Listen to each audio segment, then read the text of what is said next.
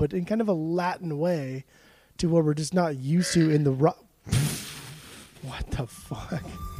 Who's there with you?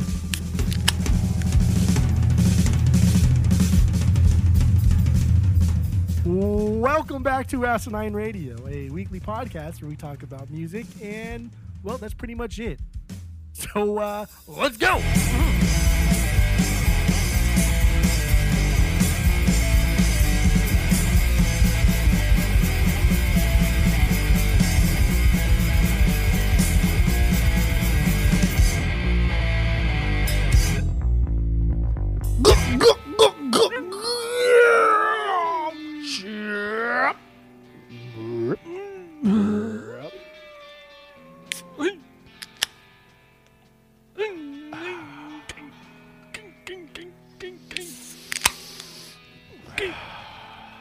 This is Asinine Radio. This is the number one music podcast. This is the greatest podcast of all time. This is better than the Joe Rogan podcast. This is Asinine Radio. This is where we get into a different album every week. We get into the nitty gritty, nitty gritty of it. We get it. We dissect it, and we have a good time. Uh, my name is Tyler, Mm. and way out there, hundreds of miles, way out there in the ether, is Jeff. Now go to iTunes before we start, or while we're while you're listening, go to iTunes, go rate, review, and subscribe to us on there. Follow us on social media at Asinine Radio. And once again, thank you all for listening. You got anything to say, Jeff? Oh, Anything else to say? Before we wrap it up, Dude, killing me out here. before we wrap it up, what do you got? Smalls. Well, since Jeff's not talking, I'll talk a little bit more. Uh, normally, we like to get into a band's entire discography, and this week we were thought about doing Santana's entire discography, but we didn't because he has 25 albums, and I don't think either of us can list, sit through 25 albums worth of music. It's it's just like a. So we're not going to rank their al- his albums. Yeah, it's just it's just a lot of music, and then you have to consider that you're not listening to pretty much anything else. Exactly. And why do I want to do that? I mean, it, it can be done. Yeah, yeah, it's just course it not. done. it's just it's just not going to happen, you know. But I did listen to the, the his first three records with the classic lineup, and I listened to the classic lineup reunion from 2014. Uh, and it was uh, it was cool, man. It was great. The first three albums, amazing fucking albums. The the the reunited lineup was album was pretty good too. Really didn't have a lot of complaints about that, so solid stuff. But you know what, Jeff? We're not talking about those albums. I thought it was going to be a good idea to get into um, into this album. And wh- what album are we doing today? Supernatural.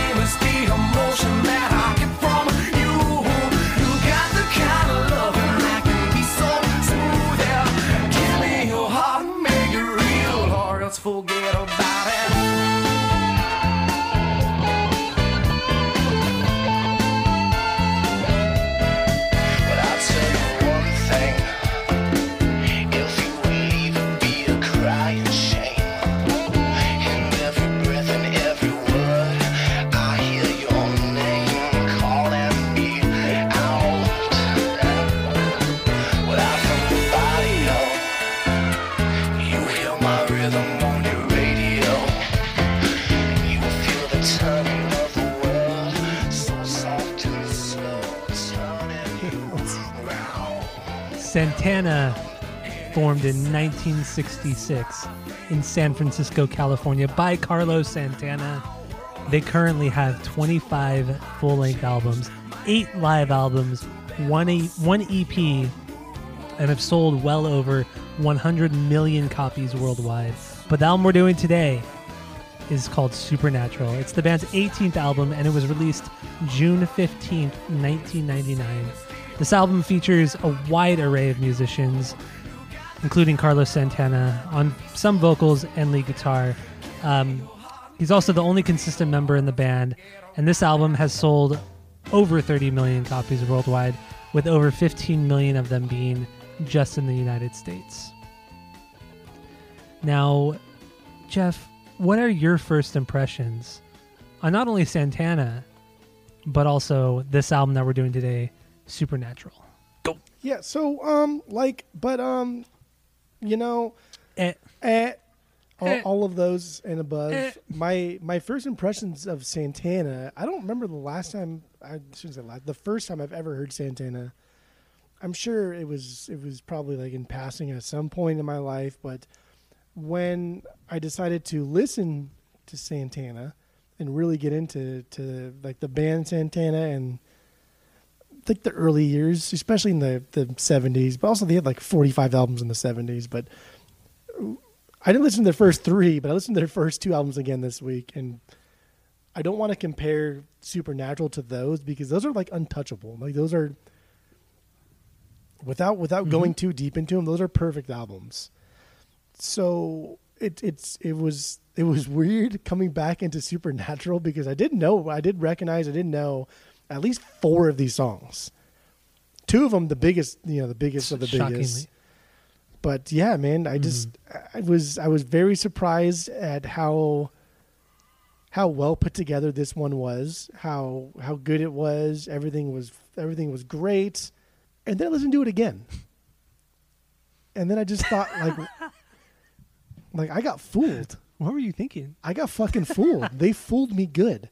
They fooled me into thinking How you scared me.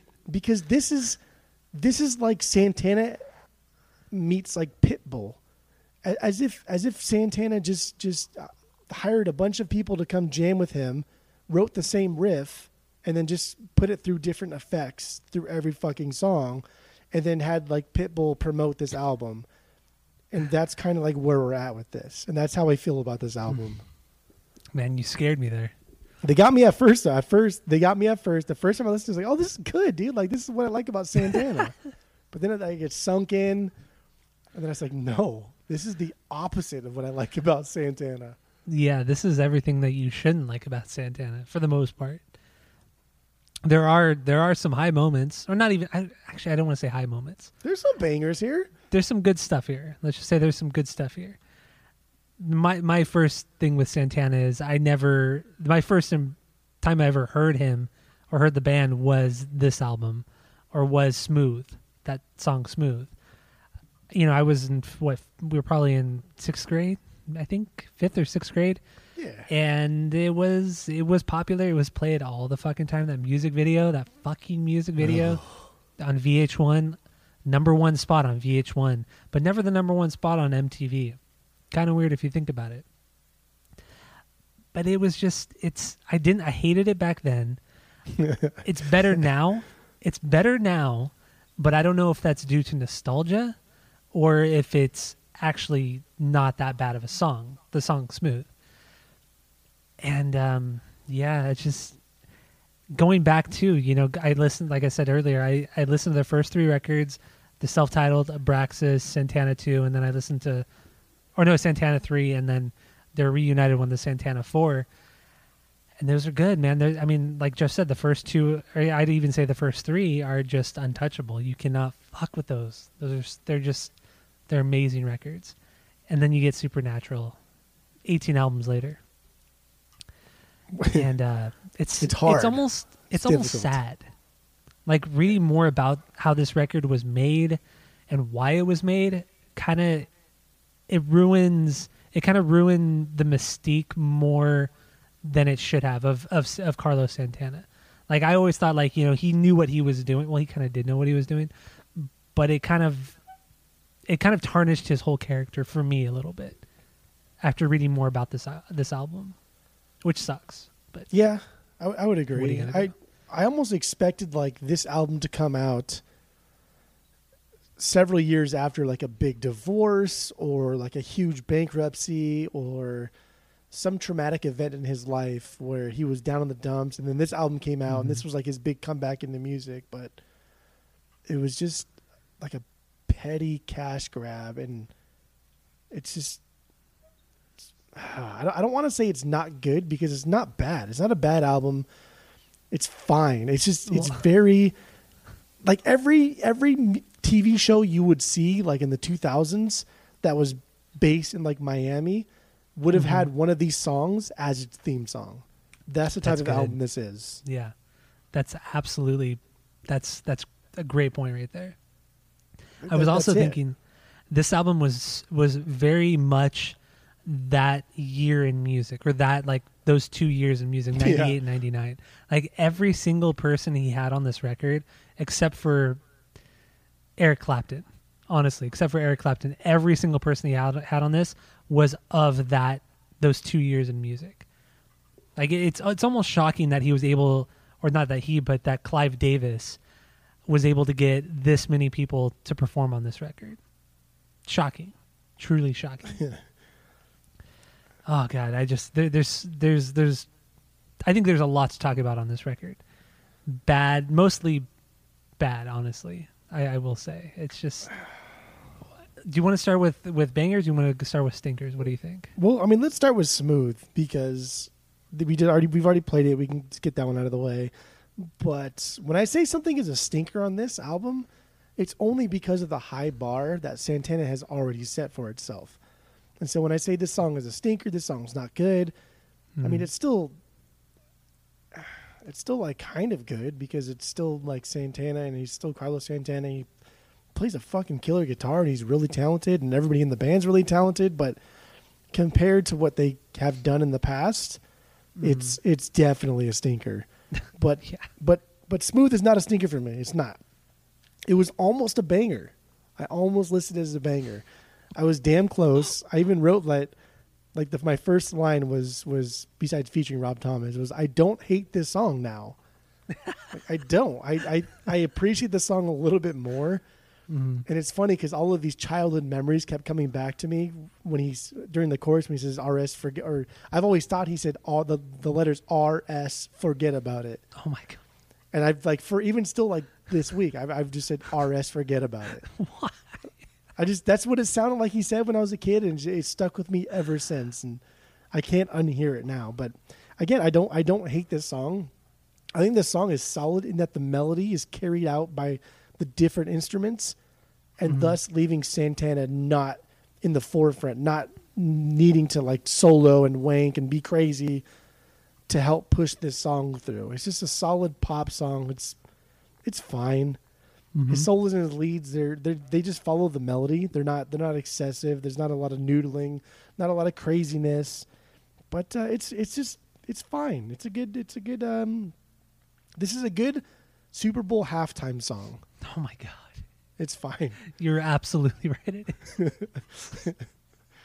I would not be upset if this was a Super Bowl halftime song. I would not be upset. and you can imagine how it would look in your mind You Oh, yeah. how, how the stage would be set up and and like probably the 15 people that would be on stage so eh, And the spotlight damn. going to Santana during the solos, Yeah. and going back to Rob Thomas, and he's just kind of like touching his hands in the crowd, doing like your Yeah. stereotypical things that. and then santana has that do. huge guitar strap too Yeah, oh god and he always had like i mean not always but in the 90s and up until now he always has that really ugly prs guitar you know what i'm talking about that that orange like slash looking that that that that color that slash has on his his uh gibson les paul yeah. but he, it, but he has on on that that ugly prs oh it's so gross looking it's such I an ugly guitar I, I don't. I don't think the color's ugly.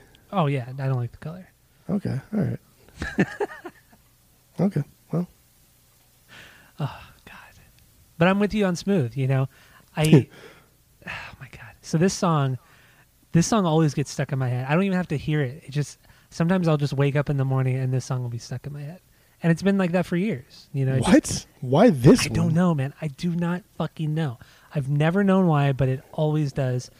And the reason why we're doing this album was because one day I woke up and this song was stuck in my head, and I thought, wouldn't it be? F- I, in my mind, I'm thinking, oh, wouldn't it be funny or fun to do this album because there's no way it's this. It could be that bad.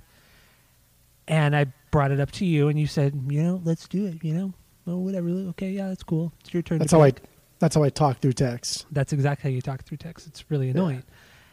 and so we decided. So we decided on Supernatural, and God damn it, what it was it? It's disappointing, man. It truly is disappointing. Like why, why, why did I do this to us? This is So, all like- my fault. If this was a Matchbox Twenty album that just featured Santana on it, would it have been better? Mm. Maybe, maybe, maybe. I feel like it would. I feel like if this was a like a match, even like a Rob Thomas solo record, but he just had a bunch of people come on and, and hang out and jam with him, but Santana, Carlos Santana just happened to play guitar in every track. I feel like that would have been better. But marketing this as a Santana album, It that's wrong. That seems wrong. it is, It's- especially it's- with how this was right, this whole record was made. Yeah.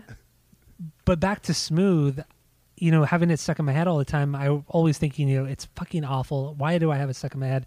But then listening to it, it like I'm with you. It's not that bad of a song. It's really not. But I have a lot of these negative feelings about it because of how much I hated it as a kid. But in all honesty, it's not that bad. It really isn't that bad. But not a You know what it banger. is about about Rob Thomas that I, I think I don't like? It's the way he sings. Is is you know when you fake smile and like those bones on your cheek, you put them up real high to the, your eyes, Yeah. and and you make your upper lip like show your gums a lot. Yeah. Are you with me a little bit? Yeah, I know. I know what you're saying. And so like imagine singing like that, like that, like that type of singing. It's so Oh, annoying. it's so irritating. Makes me so mad. It's almost like somebody trying to make fun of Eddie Vedder. That's what his voice sounds what- like. That's what it does sound like, but with no range whatsoever. terrible, terrible singing. but it works here. It works here because because of like the smoothness of Santana, of Carlos Santana, just the kind of the Latin influence. Everything's just very smooth. Everything's very calm. Everything's very fun. I think Rob Thomas did well with that. But see, that's that's one of my my issues with this record, is that you know they, they say oh it's so Latin influence, but I I feel it's more like like jazz fusion than than Latin than Latin influence in there. Like it's it's the type of music that I really dislike because I think it's so boring and so Nam show sounding, and I Yeah. I Yep. fucking hate that style. I hate it so much. It's so gross to me. It's just like it's almost like you're just like chewing on plastic. It just feels gross. I just I don't like jazz fusion at all. And that's essentially what almost this entire record is is, is a jazz fusion record with some little Latin influences, but that's very loose loosely placed throughout this record. I guess like the Latin influence on this record is it is as if you took GarageBand and did or any kind of like recording program and just put like a Latin drum beat with a Latin like guitar, just whatever's pre-stocked on it, and then worked Yeah. off of that. That's You're what right. this is. Absolutely. Like that's what this right. entire album is, and it's it's like it's sad. It's sad, and and Carlos Santana's not even like senile. He's not even old enough to be to the point where it's like, oh, maybe he just didn't know. Maybe he didn't realize. Like, no, like he, what were you? Like, Yeah. dude, your legacy is as arguably one of the greatest guitarists of all time, one of the greatest like music makers of all time. It's just, it's just crazy. It's Yeah. insane to me that they put this out, and it's their best-selling album. I know. And looking more into it and, and reading how it happened, it kind of I I don't know if I want to dislike Santana for the reasons why reasoning why. I don't know. I'm so conflicted with it because he through the 80s he wasn't successful for the most part. I mean, through some of it he was, but he there was a sharp decline, especially like I think he put an album out album out in 91 or 92. It just it totally bombed and this is the first record in like seven years or six years and he actually went to Clive Davis, and Clive Davis was the one who originally signed Santana to Columbia Records back in '67 or '68. And he actually went to Clive Davis in the night, like 1998 or 1997, saying, "I want to do this record. I want to make it radio friendly. I want to make sure it blows up." And so Clive Davis clearly Said okay. he said, "Okay, I can see I can see a lot of money in this. So let's get everybody in popular music right now to get to put on this record, but then let's not let Carlos have any sort of real songwriting credits or never really produce any of it. This entire record is essentially not a Santana album. It just has his, his name on it. Yes. I mean, looking because I'm looking at the the track listing right now, and I'm looking at the songwriting credits. He's only on a couple songs or a few songs. out of the Again, t- it- thirteen songs. again, it's it's it like this sounds like they had him record maybe two or three different uh, different licks or different solos, and then they're like, "All right, cool, thanks, man," and, and he was probably just like, "That's it, yeah, that's it," and then this came out and he won a bunch of Grammys. It's crazy to me. It's like, I mean, I agree with you on that too, but it's like, it's like he said, okay, so I want to have. So Clive Davis was like, I want to have um, Lauryn Hill on this album, so let's bring her production team and songwriting Yeah. team along with him. Yeah. and then we'll do this one song and let's get everlast and we'll have his songwriting and production team to come along and do that as well and then that's just how how the entire thing happened that's what it seems like like it seems like carlos santana had so li- he had the least amount to do on this record. I And just Smooth- don't get it. Smooth itself was like a Rob Thomas song that he was already working on Mhm. and just brought it over to Santana, and Santana just added a couple licks and yeah if you look at the songwriting credits it's it's credited to Itaal Shur and Rob Thomas. And if you look at Itaal Shur he um he worked with a lot at the time he worked a lot with Maxwell who was very popular at the time uh, worked with Jewel blew up at the time Enrique Iglesias who was blowing up at the time so he was very much in that that entire pop music scene or R&B scene and then he comes in with Rob Thomas who was essentially a songwriter it's just man. it was so disappointing. Honestly, it was so disappointing. Once I saw the songwriting credits, I was just like, "Why, dude? Why?" Well, I mean, the fact that just just like going onto Wikipedia and and looking up the track listing and then going down to the actual like songwriting people that are on it, Yeah. it's two separate notations, right? There's one entire thing that just shows its track listing and songwriting credits, and there's the personnel area that shows everyone who played on that specific song. yeah. And just looking at it, it's like what the f- there's like f- eight different people per song Mm-hmm. like what is this this is this is this is just like a complete shit show that was put together to win some grammys and, And make a did lot of money. And make a lot of fucking Uh, money. and it did Yeah. I mean, we we criticized that Britney Spears album so bad because there were some. What did we count? Like twenty four different songwriters Yeah, on that record.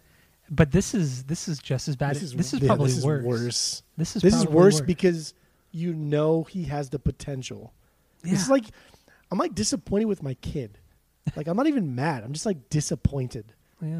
like this this happened doesn't make any sense. all right well do you do you have what are your mm, i don't know if i want to talk about bangers more or stinkers more because they both excite me what let's your, let, let's switch off. Let's switch off. okay do you want to start with the the stinker? And we'll go to banger and stinker and back and forth. So I, I I don't rank my stinkers. I just I just like going in order. I just say it's a stinker. Okay, yeah, I don't I don't rank my stinkers either. Except I do have bottom of the barrel stinker. I do have that one for sure. Okay, which one's that one? Which one's that one? Maria Maria. What? That is bottom of the Oh barrel. Oh no, that's a banger. Dude. That is- that that is, is- a banger through and through. Oh damn! Before going into this, Damn, before going into this, I always liked it. You know, I always thought or I thought I liked it. I'm sorry. I thought I liked it. And uh and listening to it, I just I was like shocked at how bad it was on so many levels. It's it's beyond cheesy. The guitar riff is the only that that that one high guitar riff is the only that's the only saving grace on this song. Other than that, the lyrics are just I think it's just it's embarrassing. This song is just straight up embarrassing. And how it even became a song is is remarkable. That is insane. That it's is so bad, dude. It's I don't think bad. I don't think I've ever been as shocked right now as I have have ever been on this podcast It's before. so bad. It's such a bad song. like like like there's so many times where we disagree on things, but I think this could be like the most the biggest thing we've disagreed on. It's it's it's unbelievable to me. Listening to this the first time, I was blown away. Oh Listening to it again and reading a little bit about about it, I was blown away even more. First Oh of all, you're right. That is a fucking rad guitar riff. I love it. Rad, amazing. It comes in so hard, and the song is very just like casual. It's very, it's very last song at the strip bar casual. Just very chill. Like the vocals set the calm tone, and like there's little plucked stringed instruments going on, but that riff comes in so fucking hard, and it's so heavily distorted. But in the mix, it's it's just not that loud. So it just gives it it gives that little edge, that little bit of edge right there. And then reading more into it, I read that that Wyclef was inspired by the Wu Tang song. Mhm. Wu Tang ain't nothing to fuck with, and it's the same fucking riff. Is it the same riff? I didn't listen to the, the it's Wu-Tang the song. same fucking riff. So that makes it even worse. Oh, Oh, it's so good. It's just so cool. I mean, I I would I would hope Santana. So like, gi- given your your arguments that not only is this not a Santana song, but this is not even a Santana covering another song, doing another song, right? So there's like a third degree, a fourth degree of separation there. yeah. But I would like to think that Carlos Santana knows who Wu Tang Clan was. I would like to think that he was he he respected Wyclef, which clearly he did because Lauryn Hill's on this, and there's a whole other the whole other can of worms with that one. But I, I Santana is not just one of those like Santana's not like Clapton. I feel like Clapton's a very thumb my nose at anybody I've never heard of type of person. I feel like Hell Carlos yeah. Santana is more grounded. Oh no, grounded. Maybe, yeah, maybe. Clapton has no fucking idea what's going on. Clapton is just like he like he knows he's already in the top Such a hater. five or six. I don't hate Clapton. It's just he can get boring. He can get Omar. He can get too much. Oh god, dude. No. But yeah, dude, like like the Wu Tang Clan ain't nothing to fuck with. You can even play it like the first 30, 20 seconds of the Wu Tang Clan ain't nothing to fuck with, and you'll hear that that riffage in there. Oh my god, it's so good, dude. Goddamn. Maybe I'm just like jaded because that album we did with the 36 chambers was so fucking amazing that anything from that I'm gonna I'm gonna explode over. But Maria Marie's a banger, dude. It's Dude, just it's every, every everything's so messy. Everything is so so dirty and gross and in their own way that it all just comes together. Wait, the the the Wu Tang song isn't on Spotify. Yeah, I listened to it today. Wu Tang Clan ain't nothing to f apostrophe wit. Because if you if you type anything after ain't, it doesn't come up. Did you type in Wu Tang Clan or Wu Tang? But anyway, yeah. Here's uh here's what here's what Jeff's talking about. Ooh, wrong song. Here we go. Tiger style. Tiger style. Yo. Huh? Huh? Wu-Tang Clan ain't nothing to fuck with. Wu-Tang Clan ain't nothing to fuck with. Wu-Tang Clan ain't nothing to fuck with. There's no place to hide once I step inside the room. Dr. Doom. But Damn, Yeah, that's a good right, fucking yeah. song though. That is a great song. But right, that's the same yeah, thing. no, it, it's the same exact thing. Just yeah, with the guitar. It kind So of makes you think like Transcribed that, brought it to Santana, and Santana made it a little bit better in the context of this album. I shouldn't say better. yeah, Stop myself real quick. It's not better. It's different, and it works for this album, for this song. It's the only the only highlight of this song. I, I will say in this song, Maria Maria, one of the things that's really embarrassing to me, it just it's awful, is the chorus. I, I, let me just read through the chorus real quick. Here it is. Oh, Maria, Maria, she reminds me of a West Side story. Growing up in Spanish Harlem, she's living the life just like a movie star. Oh, Maria, Maria, she fell in love in East LA. And this is the part that I hate the most. It's awful. To the sounds of the guitar, yeah, yeah, played by Carlos Santana. I hate it. And then the guitar solo comes in. Carlos Oh. Santana. Oh, it's so awful. It's and then and then it goes into the first verse and it says stop stop the looting, stop the shooting. Ah, God, it's just the way Why he you- sings it. It's what so like what do you dislike about that? It's a good Dude. song, like Maria from West Side Story, and he's like blending it in with Carlos Santana's like actual Mexican background, and it's dude, it's good. But it's just a like good it's fucking. so it's just a banger. basic. It's so basic. Like like there there's a cool way to like to to to associate the two of them, but it's just everything is just so blatant and just gross sounding. She reminds me of a West Side Story growing up in Spanish Harlem. Like it's just like like throw throw some other words in there at least, or just like just I don't know, man. It's just it's so basic and shitty. I mean, this whole album is is like I said earlier. Like in high school, we learned that that keep it simple, stupid. This whole album kind of goes along with that theme, to But it where doesn't work. this one song is going to be good. So let's extrapolate and make 12 other ones that are five minutes long based off of Smooth or Maria Maria, whatever the first song was. Mhm. And they did an entire album based off of that. But they all, all these songs are, are kind of this fucking same thing. Yeah, and this album's like an hour and ten minutes. It's a Yeah. long fucking album. It is very long. So now that you're um you seem to like this song so much, I might as well play it and hear that stupid guitar riff. Here we go.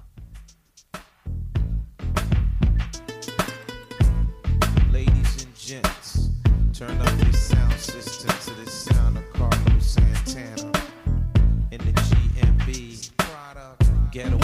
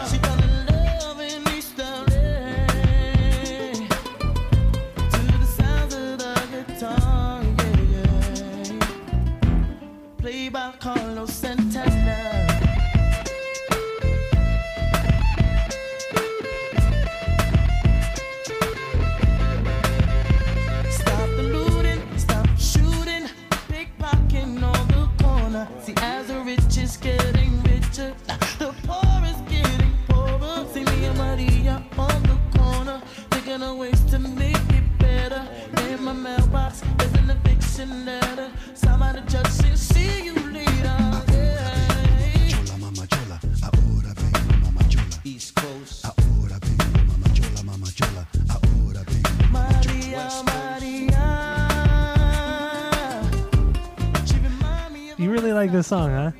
Love this song. Fantastic. That part right there in the bridge, the Spanish part. Oh my god, it's like it's like you know what that? Oh my god, I just made this connection.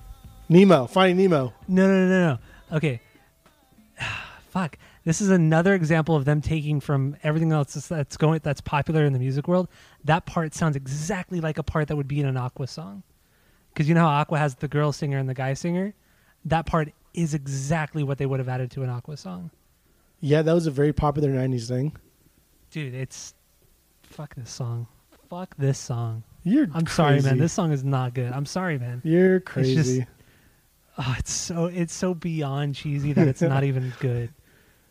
well, every song on this album is cheesy. Even Well, even yeah, but this is are- like this is this is on another level with that R and B beat, and then just that that super super generic Spanish Well, the- guitar. the two guys on it are were like an R and B duo. So they, they're they're kind of bridging that uh, that you know that Latin R and B gap there. And I understand that, but that doesn't make it good. No, you're right. It makes it great. No. It, and what you know, there is a connection to this song and the album that we did by Estelle. There's three connections to this album and Estelle. But the one I wanted to make a point of was Wyclef with his uh, his cousin or his brother or his cousin Jerry. Yeah, Remember Jerry? We talked about Jerry on Jerry. Jerry. Yeah, Yeah. So it's that's important. two. That's two connections right there. That's not one connection. That's two connections. But it's kind of crazy how they can create something so great on that Estelle album, but then come up with such shit on the Santana. Well, okay. First of all, Tiger, down boy. This is arguably know it's true. better because it's more popular. Oh. It's longer lasting. And 50 years from now, people are still going to listen to Maria Maria, but quite possibly, besides American Boy, Estelle's going to be forgotten. Thank God we did an album, an episode on that album, so it'll be etched in history forever. But without us, where would she be? That's true. I know. We're we're the one who who shot her to stardom. That Yes, that's true, and, we and kept her there. Kanye. Yes. hmm Maria, Maria. I am shocked you like this song. I thought for sure you'd be on my side with this I- fucking song. I immediately liked it, and then when I when I found out about the about the Wu Tang Clan thing, I was just I was over the moon. Oh my god. I was over But the it's- moon. God damn, you're crazy, man. All right. Well, since I that was my stinker and that was your biggest banger on this album for some reason. Um, wait, was this your biggest banger? Uh, no. Okay, good. Um, what what what is your bang? What is your uh, stinker on this? Um, Well, let me see how many. I only have one, two, three. Yeah, I got three bangers. three bangers. Okay, okay, fair enough. But how many stinkers do you have? Actually, all three of my bangers are the one right after the other. wow. Stinkers, stinkers, true, true stinkers that are just not good. I got one, two, three. Yeah, I got three. I have three as well, and I already named one of them. Everything else is just just okay. It's all right. Yeah, I'm with So you. like just starting from the top, love of my life with Dave Matthews. What the fuck? That's a stinker. Yeah, Easy stinker. I'm with you. That, that's easy one of my stinker. stinkers too. Just like that intro calling on Carlos Santana, it's just so dumb. So Mhm. stupid. Similar to like how you probably feel about Maria Maria calling on Carlos Santana. But at least that's that's in the groove. He's at least singing it. This is just dumb. It's just stupid. And uh it's I just never liked Dave Matthews. I never liked his band and that whole like jam band aspect of Dave Matthews is cool if they were cool, like if they were good at jamming, like if they were like Phish or if they were like the Grateful Dead, if there were anything cool about that band, I would like them. They had like 28 I'm with ya. fucking live albums. Do they it's really have that many? ridiculous. Yeah. I've never The- looked it up.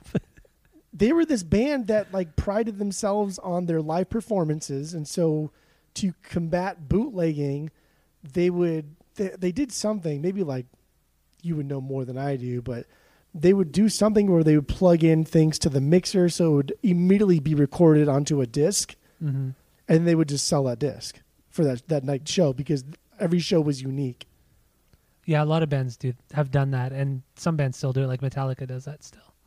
But the problem is when you're fucking boring, who gives a shit? Who cares if, if like you forgot the words to I can't even name one fucking Dave Matthews song.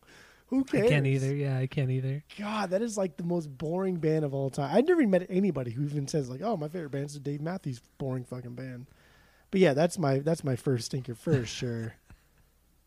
That's Ugh. my that's my second stinker on uh, on this record is the Dave Matthews one. It's it's a really boring slow jam love song. It it's so generic. It's so fucking boring, and ah, it's that really cheesy guitar that kind of like that goes along with like the vocal melody, which can be cool sometimes, but in this instance, it's just so bad. It's so fucking awful. But the, but you know, Carlos's um his guitar tone sounded great. I will say, on this entire record, his guitar tone sounds perfect. It's absolutely perfect, especially for this time in music and for like recording sounds and styles. His his guitar tone is is perfect, absolutely perfect. You know, I I I th- I thought about that too the first time I listened, and that's why I was in love with this album the first time I listened to it. And then the second time I listened to it, his tone sounds like an old guy playing with a bunch of younger dudes on an album made for younger people. Well, That's what he sounds like. He just sounds like an old guy. They made him they presented him as like an old guy rather than like a rock god.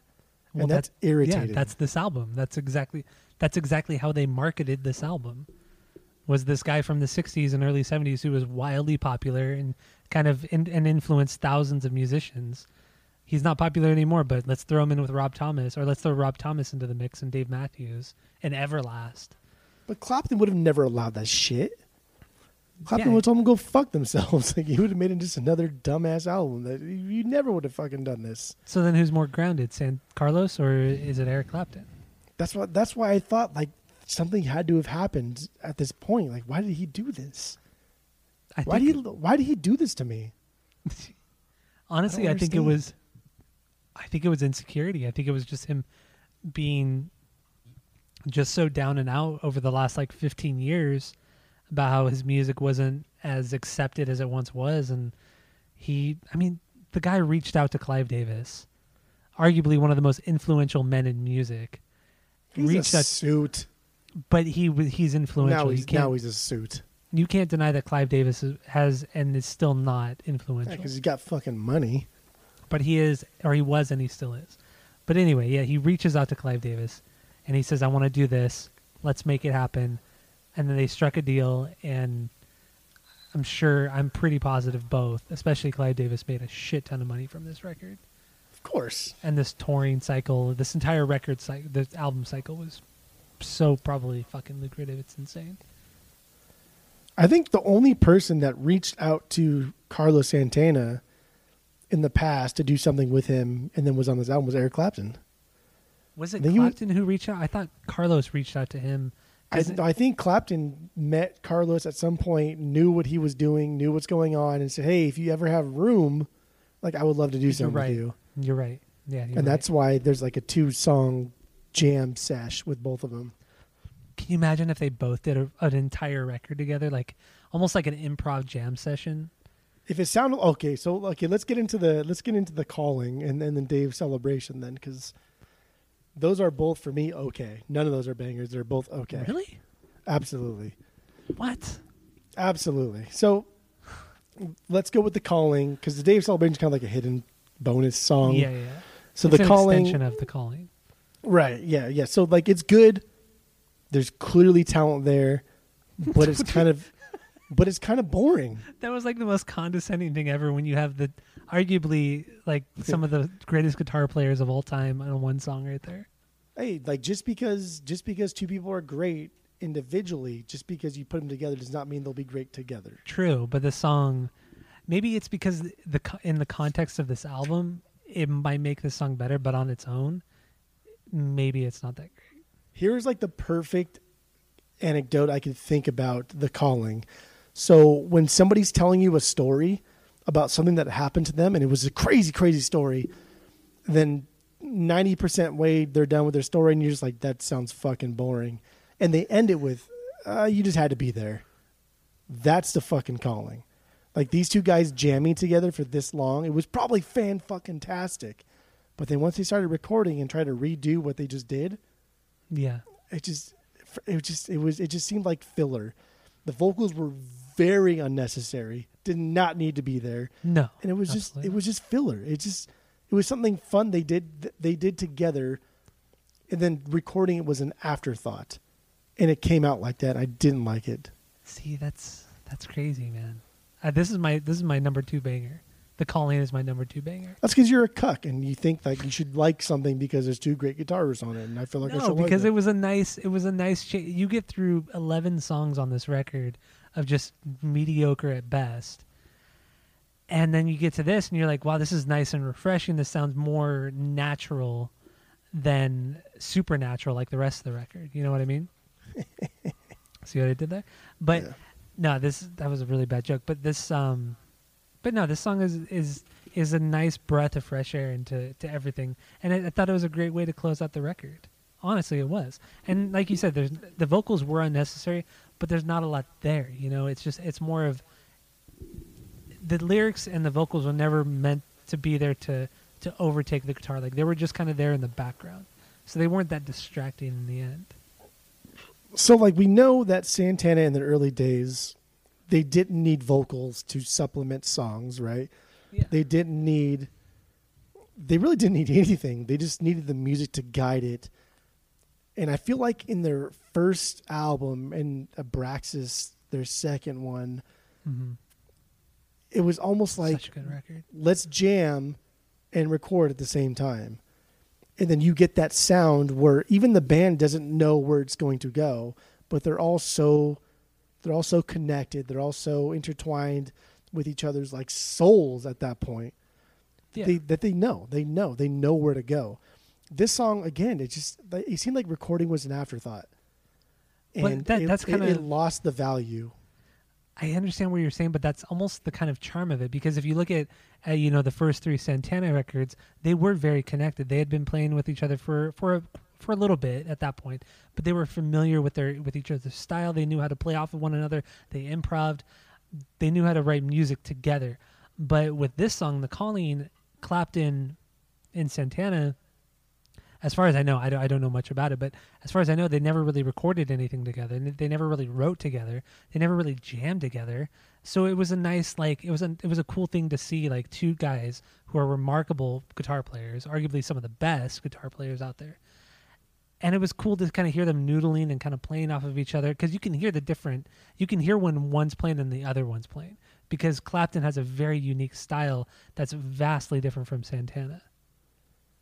He's a very he's I mean it's it's it was kind of what I thought was really cool about it too is that you can tell Clapton's blues influence compared to Santana's more kind of like like not I wouldn't even say Latin but more of his like chaotic style. He's a very like he's chaos like in a weird way. I don't know if that makes sense. I don't know if chaos is the right word to describe his guitar playing, but I guess in the context of Clapton, it seems just more like like your your eyes are wide open like what are you doing? Like you're barely holding it together but clapton has this like this cool flow and this like mournful s- tone to his to his guitar playing. I don't know.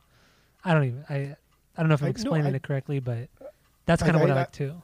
I was with you the whole way, and I like that you added like the mournful aspect to it because we all know like Tears from Tears from Heaven. Clapton's like arguably the most mournful thing he's ever done. Well- I mean, possibly anybody's ever done, that's probably the most sad song ever ever written. Yeah, like oh God, but it's traumatic but he had already been doing that for like decades. He had already been doing that sound. He just added the vocals to it and took away like the distortion, so it was very very acoustic sounding. But Clapton, I mean, Clapton is Clapton's God, man. Like he's he's he's up there. But Santana also has that that sound to him. Santana is also very very mournful, but in kind of a Latin way, to what we're just not used to in the rock. what the fuck? who's there with you Renee. Oh. Oh. thank you for my thank you for bringing me a beer. Yeah, like like Santana also has this this this very man, there's like something's wrong with him, you know? Like like he has this deep down fault in his heart. That something's going on. And that's when like people talk about the greatest guitarists of all time, like maybe they sold their soul to the devil, this whole lore around being like a great guitarist. yeah I think Santana always gets kind of like brushed to the side oh, totally because he's he's not one of like the big five. He's not one of like the big three even. But damn, he like he's so fucking good. And going to just the stuff that he did in the early seventies, and now it's very difficult. And I just don't I don't feel anything from this song like I did from anything that he did on his first two albums. I, I don't feel anything. I don't either, but I'm just saying in the context of this record, that's what I'm saying. It, I'm not saying this is the greatest thing Santana's done because it's far from it, but Then it's not a banger. but it's okay a banger in the context of the album. no no no. Because okay, then then what you're Would you playlist is this song? no, I wouldn't. I've already playlisted Maria Oh, you- Maria. So you're saying Maria Maria. So from what you just said, you're saying Maria Maria is better than the first three Santana records, or at least first two. See, you're you're setting me up a little bit. That's exactly what you're saying right now. That's exactly you- what you just said. you're setting me up a little bit because you're saying you're telling me that Maria Maria, that was a ripoff of a Wu Tang Clan song, is better than the two of the greatest guitarists of all time jamming together. That's kind of what you're saying. And what That's I'm not saying what I'm saying. is yes, yes, this song is not good, dude. The Calling is not a good song. It's okay. It's fine. It's a good ending song. It's okay.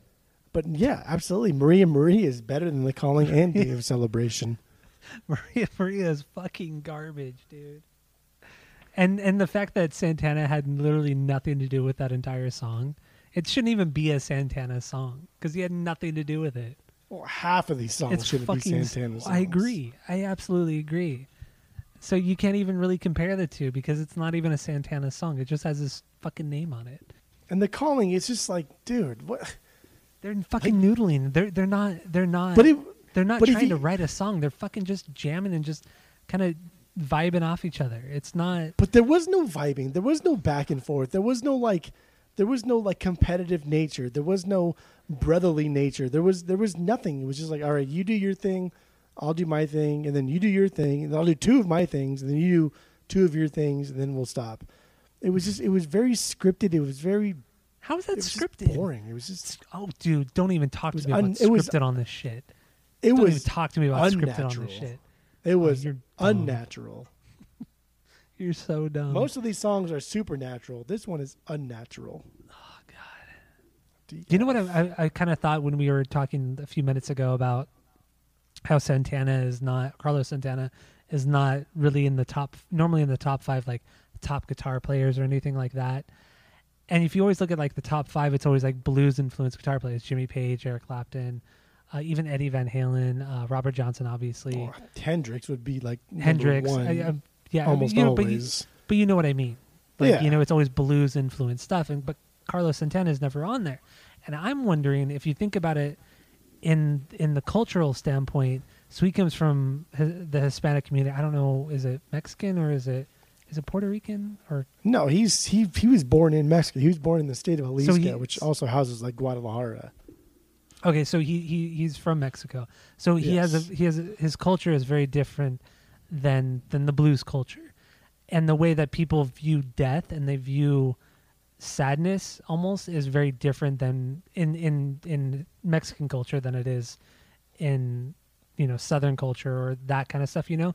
So I feel like maybe that's why his music was has never really been been considered um one of the top, one of the best as guitar playing wise because he he views it differently. He views it in almost like a more like not I don't want to say joyful way, but like they like you know how like Hispanic communities or like the Mexican community they they they view death as like more of like they celebrate it more than more than they mourn it. If that makes sense. Yeah, no, it's. I mean, you're you're so right. I feel like It- I feel like that translates to his guitar playing, and then when you look at Hendrix, Clapton, uh, Jimmy Page, and so on and so forth, they they focus more on the Mississippi or the Southern blues, the true like mournful sadness. So it's like a very different viewpoint on death and sadness in general. it's it's definitely a, a different viewpoint because the early guitarists from like the Delta blues area, I mean, they experienced something vastly different than anyone will ever experience. Yeah, absolutely. But like you're right, like the Mexican culture is, is not necessarily like I'm almost like he, like he's like the OG mental health advocate, like the Mexican culture itself, because it's okay to be sad, but how about one day a year we celebrate the life of the person we've been sad about the rest of the year, and Yeah. that's where like the Dia de los Muertos thing comes in, and you actually put up pictures of family members that are dead, and you just reminisce on things like that because that's just your way of honoring that person, and and I, I think like it takes like three generations or something like that to, to completely forget a person. Sounds about And- right. and and that's just that's like a sad concept to think that if we die in three generations from now nobody will ever know we've existed. And just think of all the humans that have died over the course of like humanity and like that's fucked man. But mm-hmm. the only people that kind of do it justice are is like the Mexican culture and I'm sure it expands further than that than just the Mexican culture but that's all I'm familiar with Yeah. and so you're right. I think I think just the weirdness, I guess, in American culture because when whenever we talk about the greatest guitarists of all time, we're pretty much talking about American journalists ranking the greatest guitarists or English journalists rating um, the the greatest guitarists of all time Yeah, yeah. Right? We're not talking of like the, the some Peruvian journalist who's ranking the greatest guitarist. So You know, them saying Omar is the greatest guitar player ever, and then nobody would ever fucking say that. But like Jimi Hendrix is is usually like number one or two. Clapton, Page, those are like the top three that that kind of like go at it. Yeah, outside of like like the Delta blues scene, it's usually those three for sure. But like you, that Santana's just never in there, and it's I don't understand it because he did everything. He was like Page. Like Page could do anything and do it pretty damn well. And like a it- jack of all trades, but better. and then also do it fucked up. Yeah. You know? Like you know, famously, you know, Santana played Woodstock '69, and they played in the middle of the day because they just got signed by Columbia. A late edition. They they were a late edition. I don't even think the first album was even out yet. They No. went on and played. They They were took- nobodies. They played a 45 minute set at like 2 p.m. and the, the whole band took a shit ton of acid before they went on. And even Carlos Santana said to this day he doesn't really remember playing that show because he was so messed up. And he said it felt like he was playing a snake. Like he felt like his guitar was a snake. Like he doesn't really remember anything except for that. And that's just like, and honestly, like if you go back and watch that performance from Woodstock, I mean, it's one of it's one of the greatest perf- live performances I've ever seen. It's truly, it's truly something special. But nobody, I mean, people talk about it, but it's not, not in the mainstream kind of. I, I I, I, I feel most people only know Carlos Santana just because the band is the same name as him. Yeah. If the band was any other name, any other name, if it was just like if the band's name was was mattresses, nobody would ever know who Carlos Santana was. Maybe And I, not. ju- and I just googled like like top guitars of all time, and the 1st Mhm. the first article was Rolling Stone, and they listed him at number twenty. Hmm. Really? Yeah, I don't want to go into like the rest of the nineteen, but yeah, number twenty. It's just But to me that's just that's, who- that's too low. Skimming through the the twenty right there, who who is shocking to you?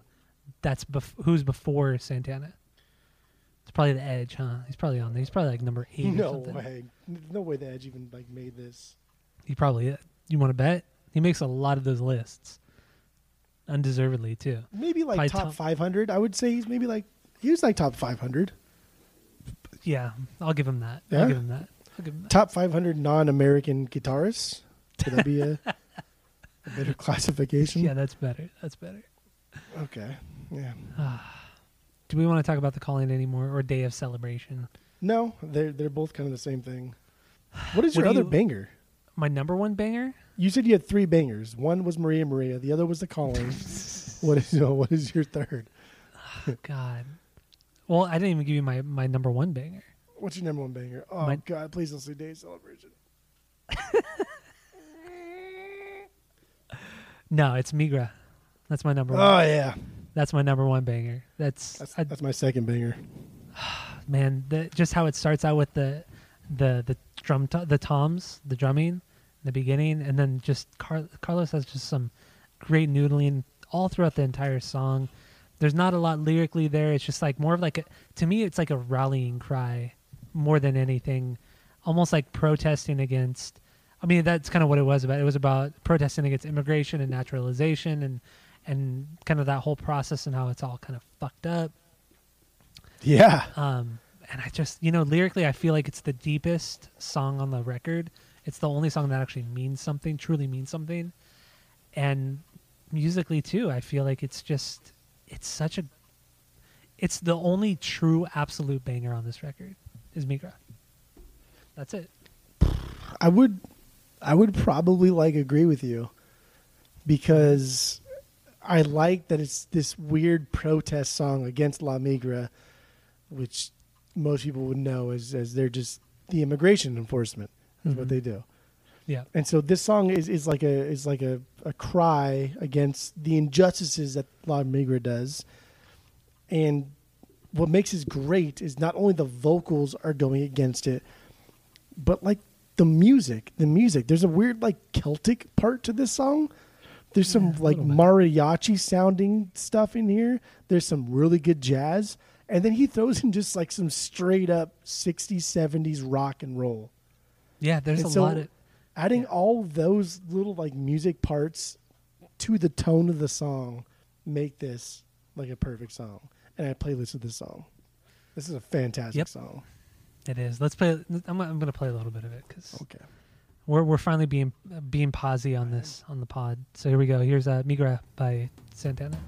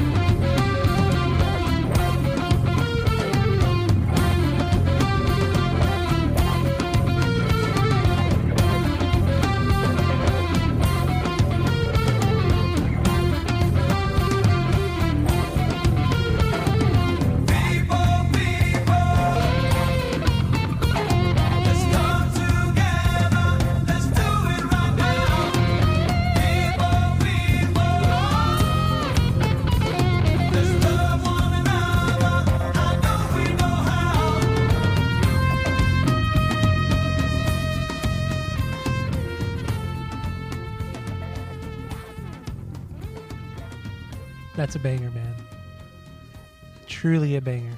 The only true banger on this record. Right? again, just going back to uh, to what I said earlier, I this is just this is a perfect song because not only is it is it kind of showing, it's it's kind of showing people that maybe aren't aware of of I don't know the way, especially now in today's climate, like what ice does to people, and like what La Migra is to maybe that's like a Southern California thing. That's I don't know.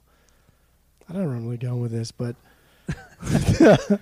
but I, I, I like that he's he's pointing out Carlos Santana is pointing. I assume Carlos Santana is, is the mastermind behind these songs. So when I say he is pointing out, I'm referring to Carlos Santana. He's he's pointing out that La Migra sucks.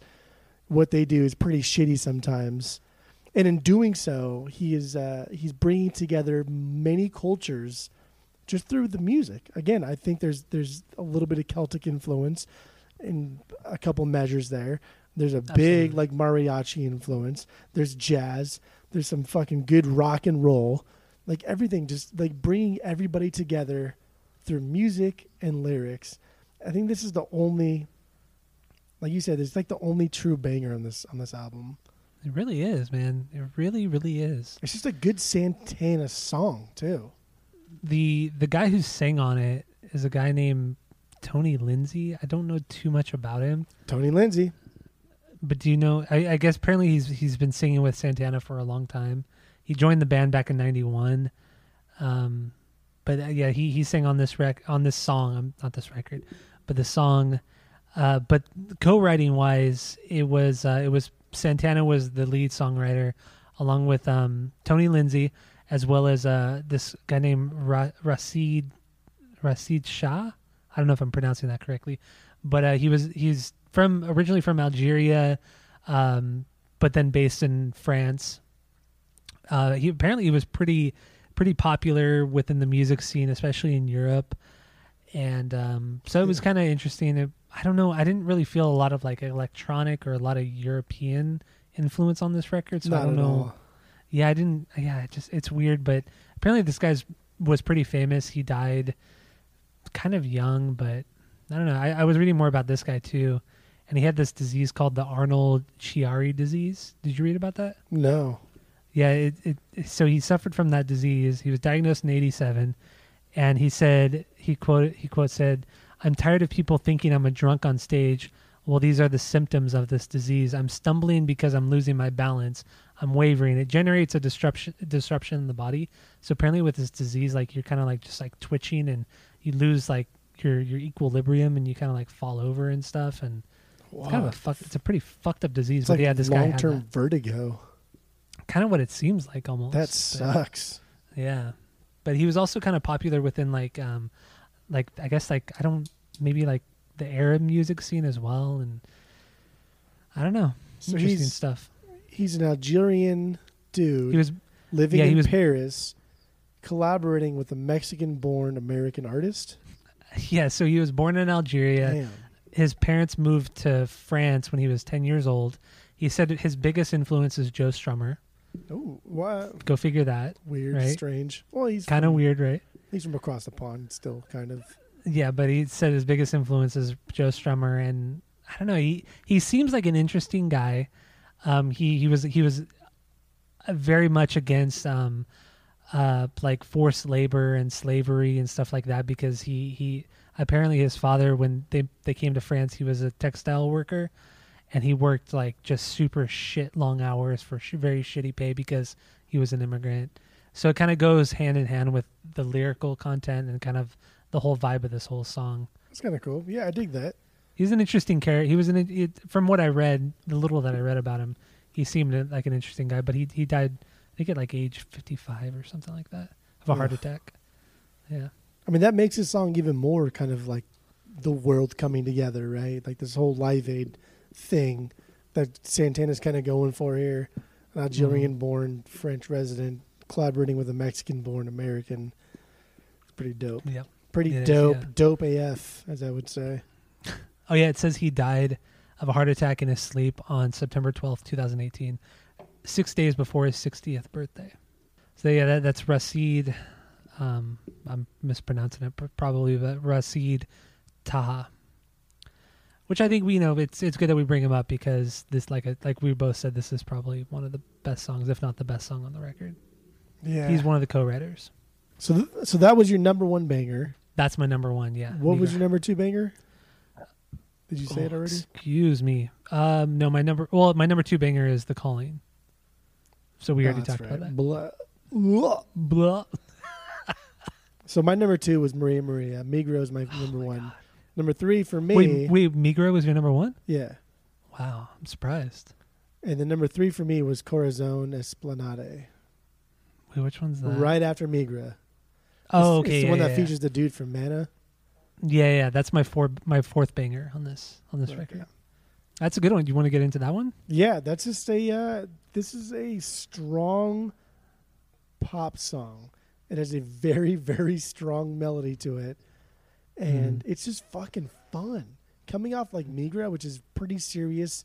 There's a lot of like moving parts to it, a lot of things to get into. This one was just like easy listening. It was just it was fun to get into like a Backstreet Boys type song with some cool guitars. Backstreet Boys. Come on. I mean, that's what kind of Mana is, but But yeah, but it's just to me, it was more like a Latin rock jam. Like it wasn't. I didn't really feel like as much pop influence. oh, th- th- I felt like this was nothing but like pop Latin rock. really? Th- this was like one step below Enrique Iglesias no. or Ricky come on. Martin, or uh, that's the only two I know actually. What about Marc Anthony? Come on, Oh yeah, keep Is up. it with Anthony or Antony? I mean, I've always known it as Anthony, but Okay. I'm also some random white dude in California. I don't So know. you never know. but yeah, you really. I'm surprised you like that one that much. Oh, it's a great song. It was fantastic. It is good though. It is good. Should we play a little bit of it? Yeah, yeah. Yeah, here we go. What you say? It because I'm really bad at pronouncing. Just Thing. just phonetically, do Corazon Esplanade. There we go. Esplanado. Sorry, Oh, you yeah. got it wrong. You Excuse me. Esa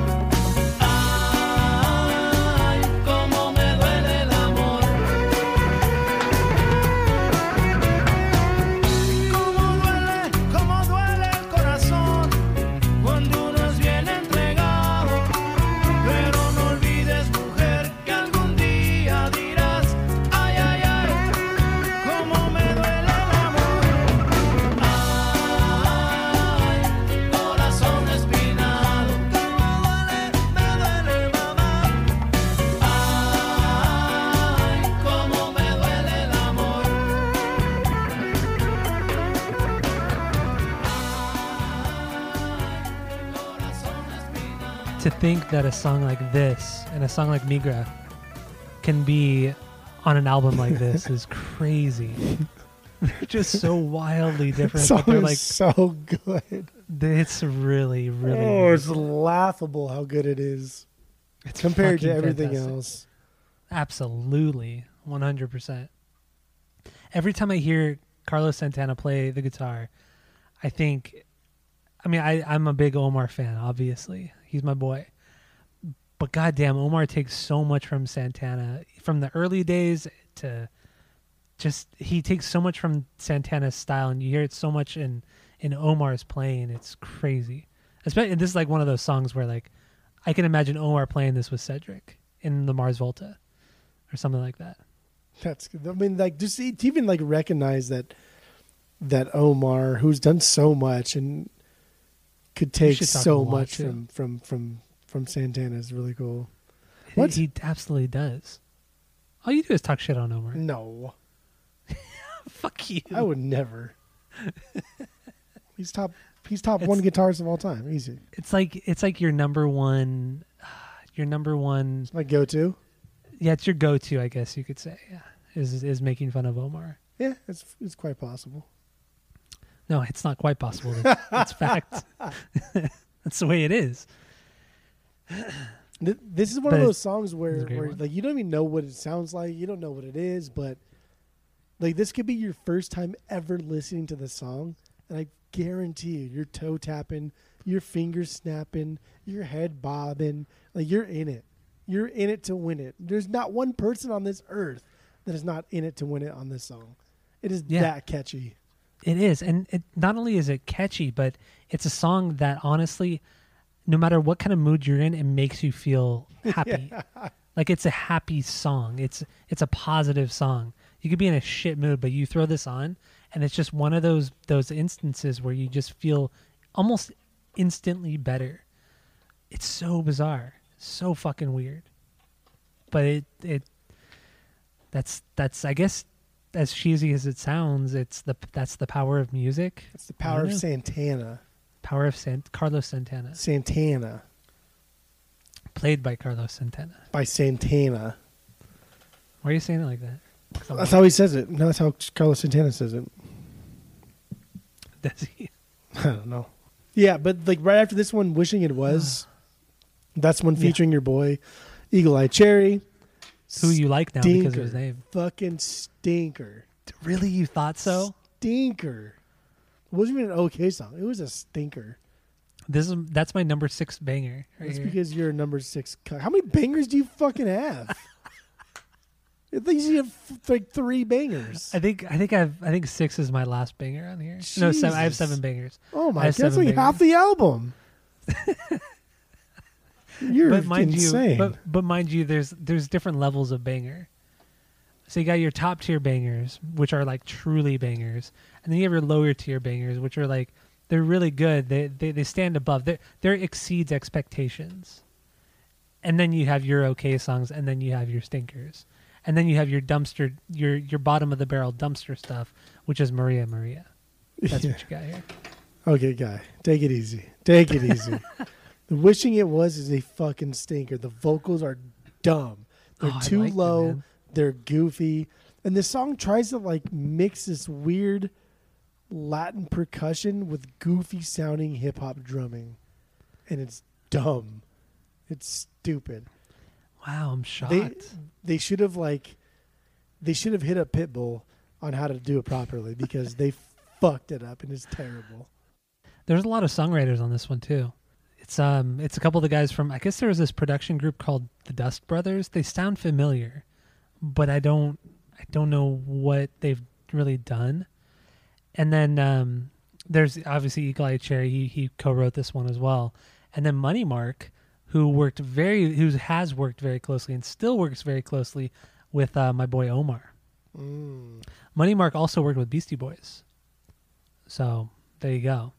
He worked with the Beastie Boys from 92 to 2011. I think up and through until the Beastie Boys ended. But yeah, Money Mark was known for mainly, obviously, Beastie Boys. But yeah, he worked a lot with Omar as well. But he was on this Eagle Eye Cherry song, The Wishing It Was. Meh. It's a solid song, dude. No, it's it's not. It's fucking terrible. I don't. I liked it. I liked his voice. His voice was a nice change. It's too low and stupid. It doesn't fit with the enjoyed it, album. It doesn't fit with the music. It's pick a side. If you can't pick a side, let it blend well. All right, for like the enough, for man. like the fifth time. I don't know why I mentioned this guy. This is I've mentioned this dude more in this podcast than, than my entire life.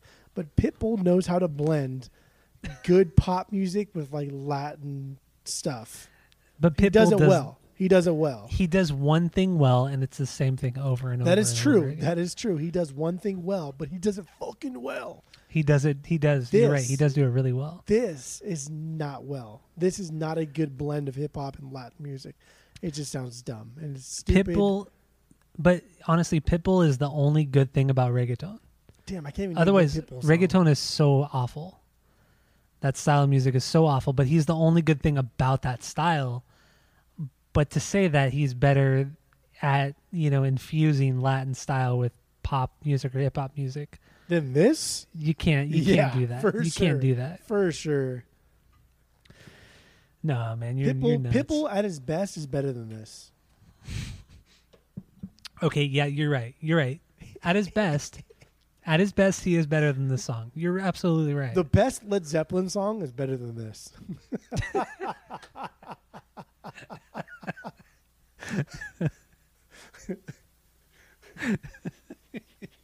you're such an idiot. That's where we're going.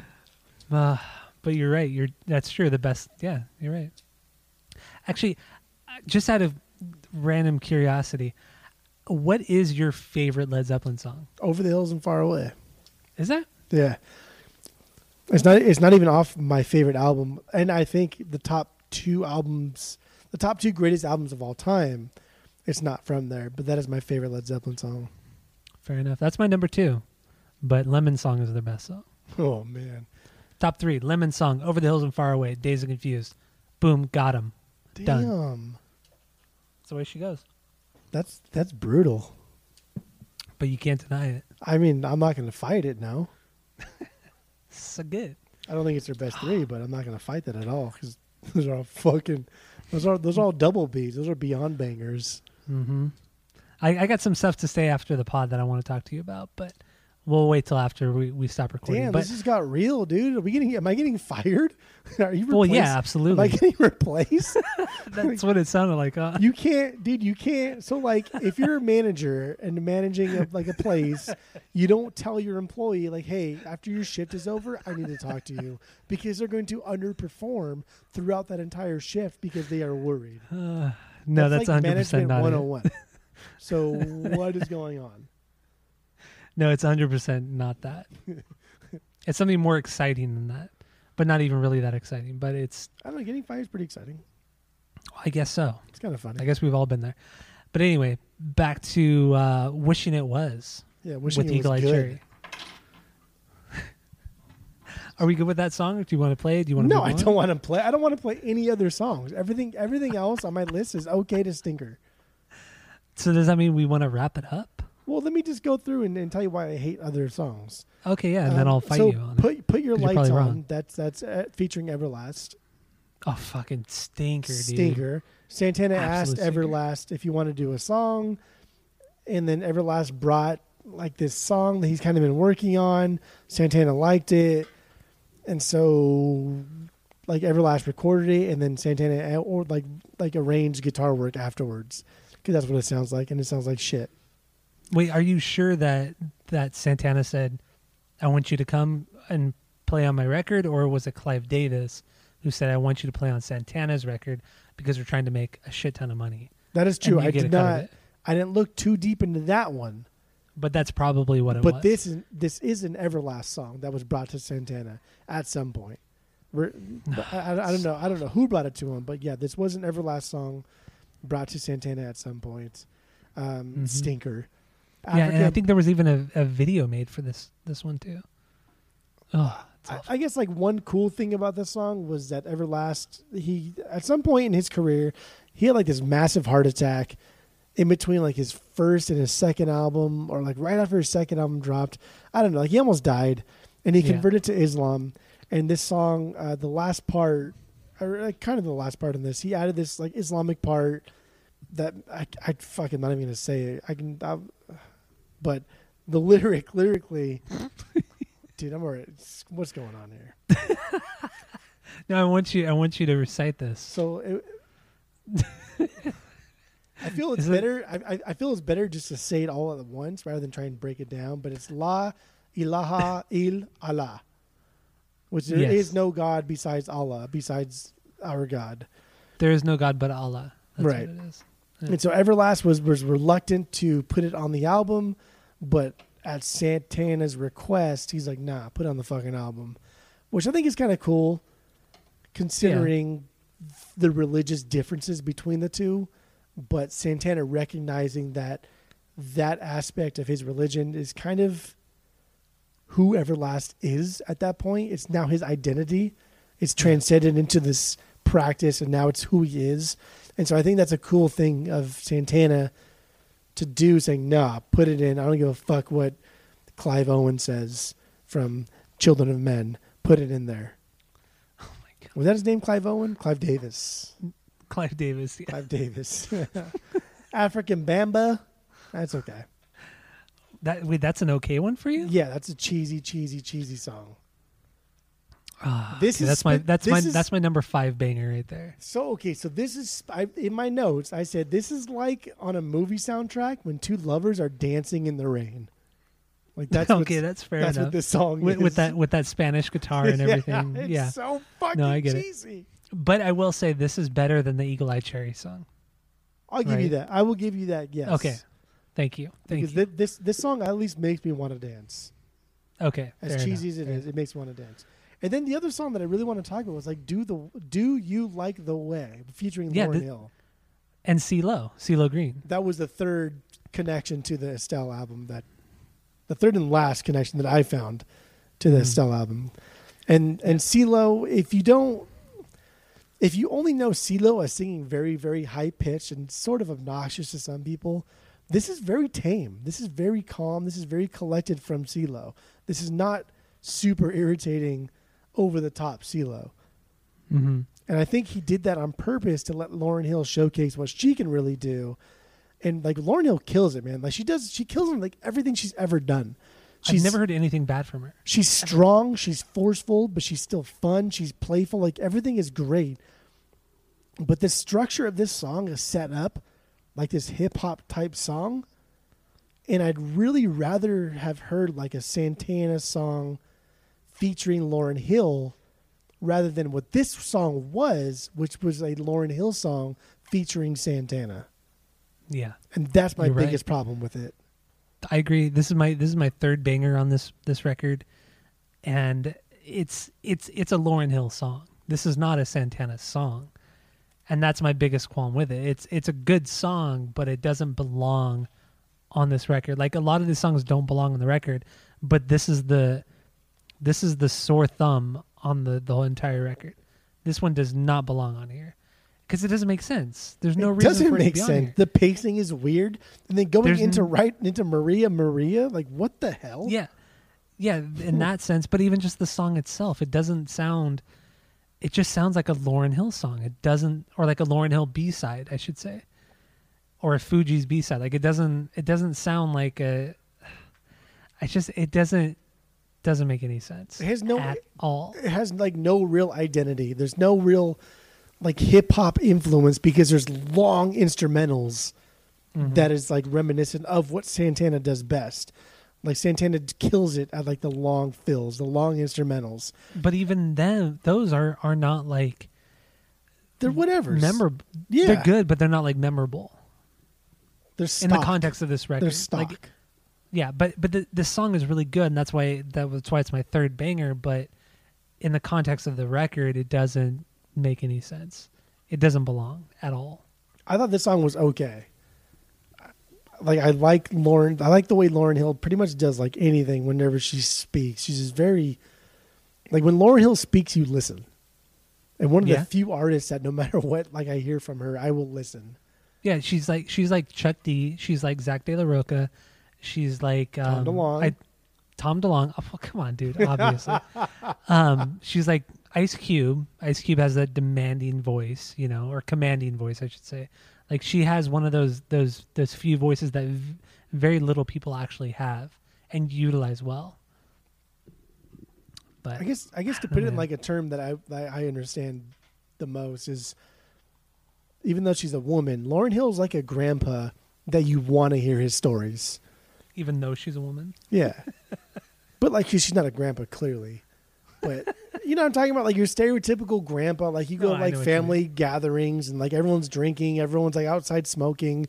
Be like, "Nah, man, I'm to sit next to grandpa cuz that fucker has been there for everything. That guy knows everything about what has ever gone on this earth." And like you believe everything he says. And like that's what I feel about Lauryn Hill. Like no matter what she says, I'm going to I'm going to follow it. I'm going to believe it to an extent and I'm going to listen. At least I'm going to listen. she, I mean, she has some amazing, amazing music. I, I think she's one of the. She's probably, I don't know. I I think I think she's she's underrated, and that's saying something because she's well regarded as being one of the the greatest within the genre of R and B and hip hop. But I still think she's underrated, I do too. and I think a lot of that has to do with like her mental health issues that she Yeah. had back in the late '90s, early 2000s, and even to this day. And it it's it's so shitty, you know. It's just like she she she has so much to say, and she's so talented, but she's just she's plagued with so much shit. You know, it sucks. It's awful.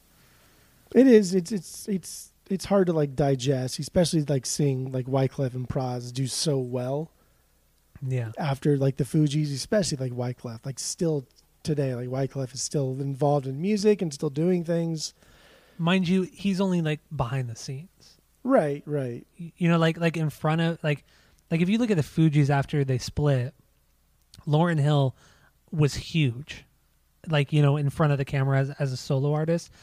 But Wyclef was always behind the scenes. Like he was always doing the production, he was always doing the songwriting, but he was never up front. And that's kind of how he was in the Fugees too. He always kind of like like it was always like Lauryn Hill was the she was the front person of the Fugees, but Wyclef was always the back the background. He was always the the production, the how to set up the vibe of the entire song. I mean, Lauryn Hill only released one album. I know that's crazy. Like after the Fugees were done, she released one album, and that was it's insane. like her their biggest, the one with her face on the cover. It looks like it's etched in the wood. Yes. Oh like my god, the that's- album's so good. with, with doo wop, like that thing, that thing, that thing. that was good. Yeah, it's. I mean, it's it's pretty it's pretty remarkable for like her her long lasting kind of legacy in the music business, and she's only released solo one album. Mm-hmm. But that just I mean that just shows you like how powerful one person can be with such little involvement. Has she done 35 albums like Omar? I don't know. Maybe, maybe her legacy would have been hey, hey. tarnished. I don't know. Oh, hey, Omar's done like close to like probably seventy. Oh my god. So watch your fucking mouth. Why there would you you even say that? That's Why do you get so mad? because it's so dumb. It's just so fucking stupid. It's like so like this guy I I, I oh, he played baseball. I think his name was Andrew Reynolds. Like the most the most strikeouts in any any season ever was this guy named Andrew Reynolds.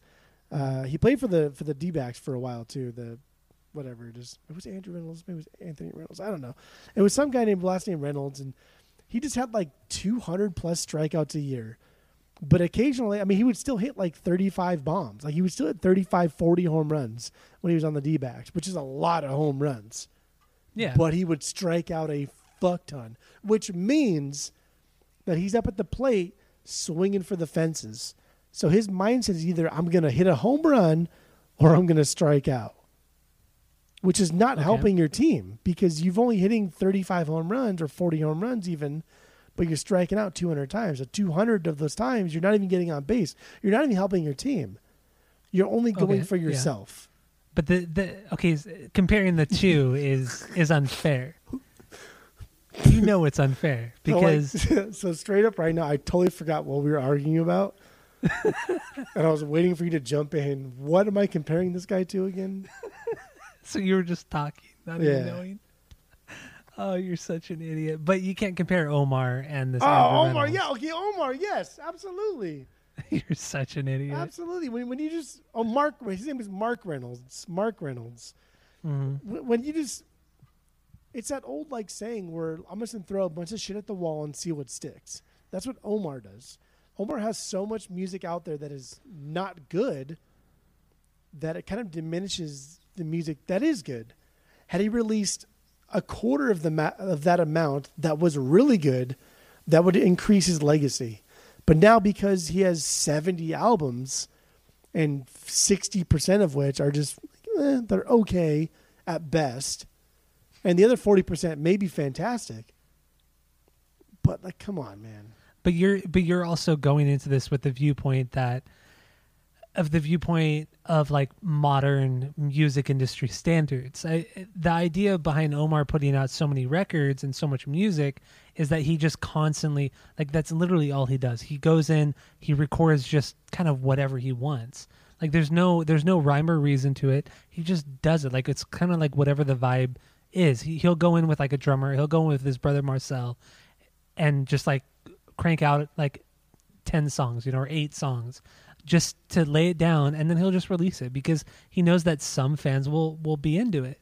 Like there's no there's no like financial gain for him. There's no like critical acclaim for him. Like he just does it just because why the fuck not? Like what's it to hurt? It's not to hurt anything. Like he doesn't at this point he doesn't even care. He's made pretty good pretty good or decent money with at the drive and he's made pretty good to decent money with the Mars Volta. And it's just like he's just having a good time. That's what it comes down to. Or it's what he's doing, that's what he loves. And the diehards like uh, some of the diehards like what he does with his solo records. So there's Which nothing wrong with it. That's fine. yeah. So why criticize him for it? Because it's stupid. Because it's dumb. Because to pass it off as like Omar's released seventy albums. That's no, he hasn't. He's released seventy. Well, he has. He's released seventy albums worth of jam sessions with his homies. Yeah, what's wrong with that? There's nothing wrong with that. So then why are you bitching? Because you're masking it behind as if he has actually released seventy albums of conceptualized music.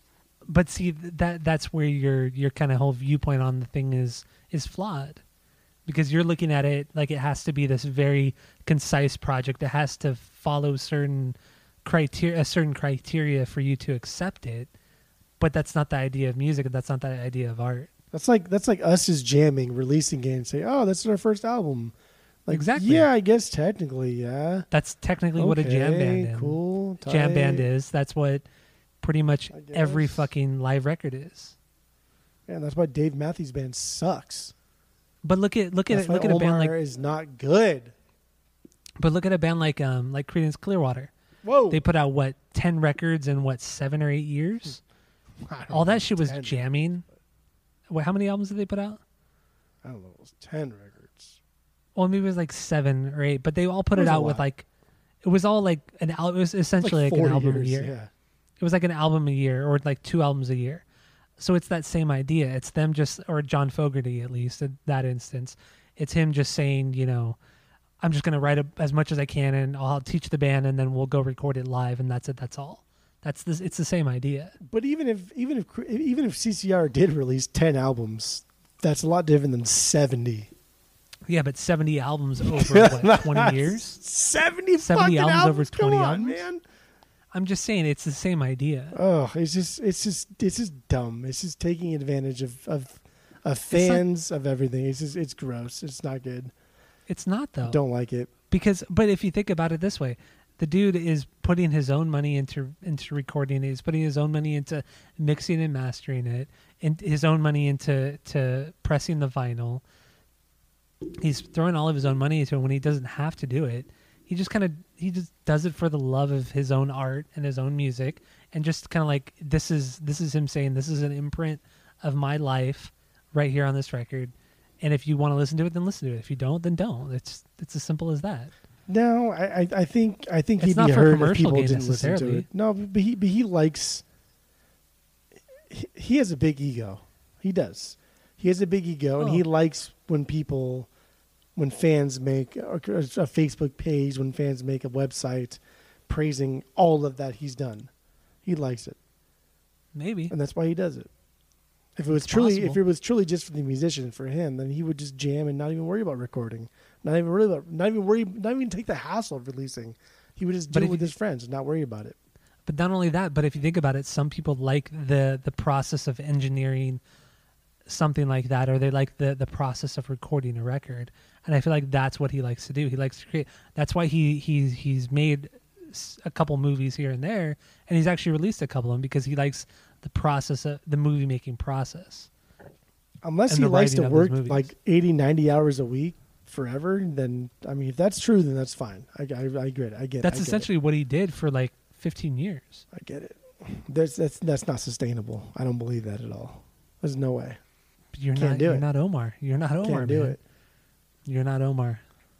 But I would even be like, if you said like, "Oh, Clapton did this," or Page did this, but Omar's not that good, dude. He's just not. He's still good. He's good for sure. He's good, absolutely. So that's ridiculous to But he's not that good. But he's not. But he's good. still good. He's like Mark and he's still- he- he's he- like the Mark Reynolds of, of music. He's he's good, and he surrounds himself with good musicians on top He of it. He strikes out a lot, but he also hits a lot of home runs. He pleases Whatever, the fans, but he pisses off management. He's the Mark Reynolds of music.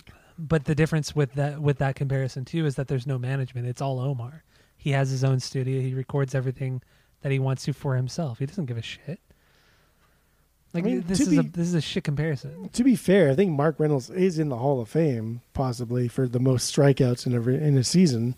Well, that's fine. I don't think that's even a Hall of Fame cr- criteria, but he is a record holder for the most strikeouts in a season. So that's you know that's something to be proud of, right? Is it because we all know that records and awards don't really mean anything in the end? right? Records are a little different. No, not really. Like in ba- like no, basketball was just the first thing that I, I mentioned, but You hate basketball. I you hate the. NBA. I do. Yeah. So you don't even know what you're talking about. Records are records are something. Records are something. Words are like bullets Words too. are like bullets. I'm done with the Santana album, so we can just. I am too, man. here. We've talked about pretty much almost everything. Is there any song that I really? good really for hate? us. No, Maria Maria is the worst song easily. the fuck out of here. All right, so what do you what are we gonna do? So we have our three point rating system where three is a perfect album, uh, two is a good album. You're gonna continue to listen to playlist some songs. One is a bad album, but you should give it a shot at least. Um, and zero is just you know your your ears have been run over by a truck. That's what that is. So what what do you what do you rate this album, Jeff? This is a solid. This is an easy 1.25.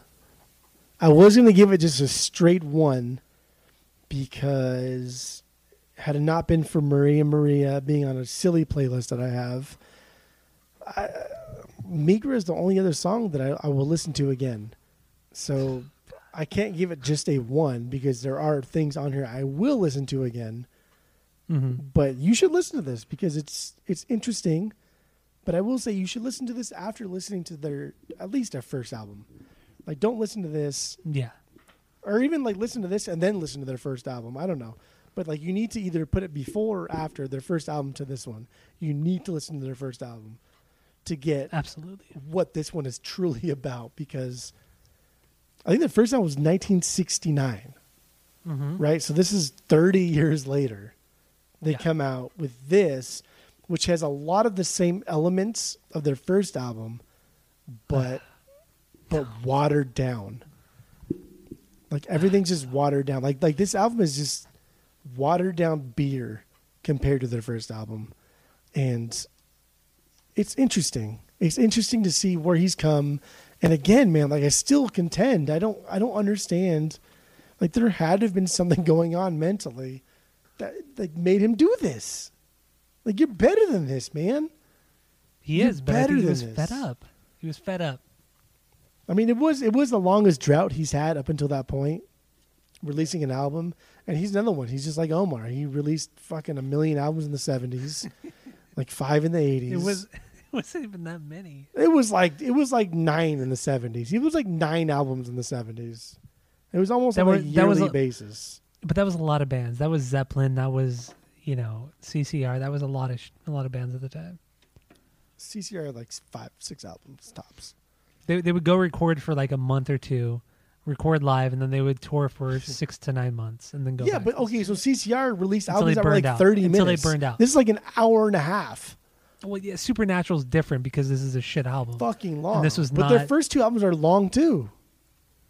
Yeah, but they're more jam long-ish. sessions. Yeah. But but that but that's like stylistically different than than a lot of the other music coming out. That's what I'm saying. jammy. This this sounds okay. So this this is a watered down sound of their original sound. They're Yeah. trying to recapture that sound, but in a processed John Feldmann like manner, and that's what this sounds like. And that's why I give it a 1.25. Done. That's good. The John Feldmann thing is good. That was a good good comparison. So my thing with with Santana, I'm with Jeff. First three records, especially the first two, amazing, amazing shit. Supernatural, not so much.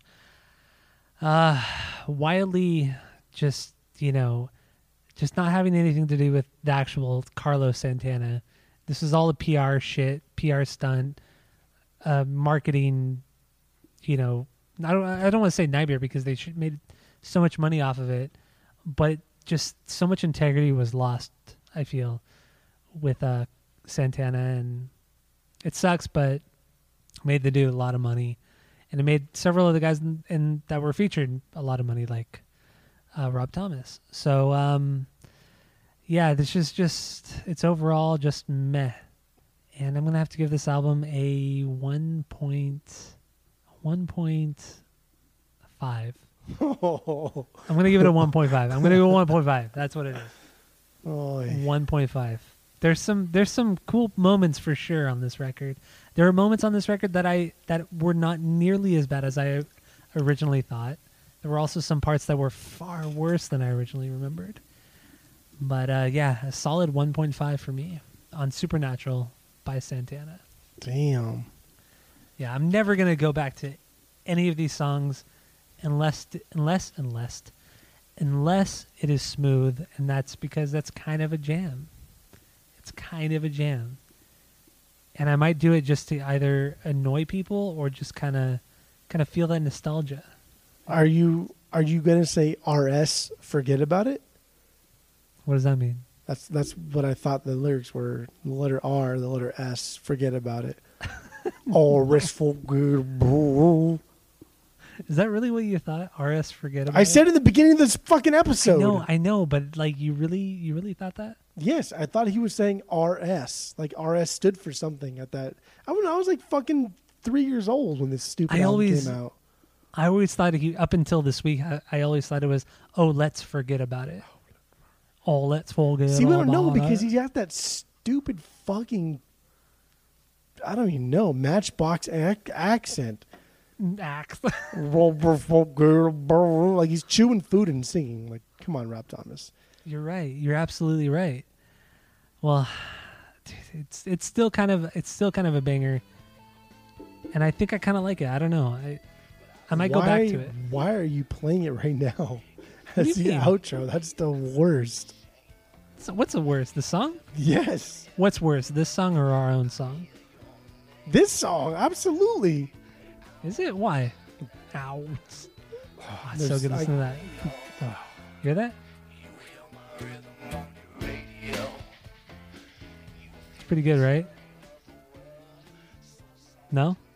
No. Oh, let's forget about it. All right, well, that's it. I mean, you got anything else to say about the pod? No, Are we good for this episode? I am. You good? I am. All right. Well, that's it. That's all for Asinine Radio, the greatest podcast in the world. Uh, thank you all for listening. Uh, thanks for sticking around this long. If you have, go to iTunes, go review, review, and subscribe to us on there. Follow us on social media at Asinine Radio. Thank you again for listening. And this is Asinine Radio. Asinine Radio. That's it. That's all.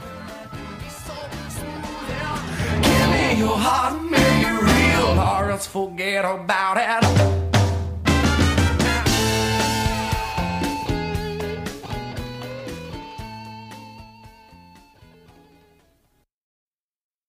But in kind of a Latin way, to what we're just not used to in the ro- What the fuck? Who's there with you?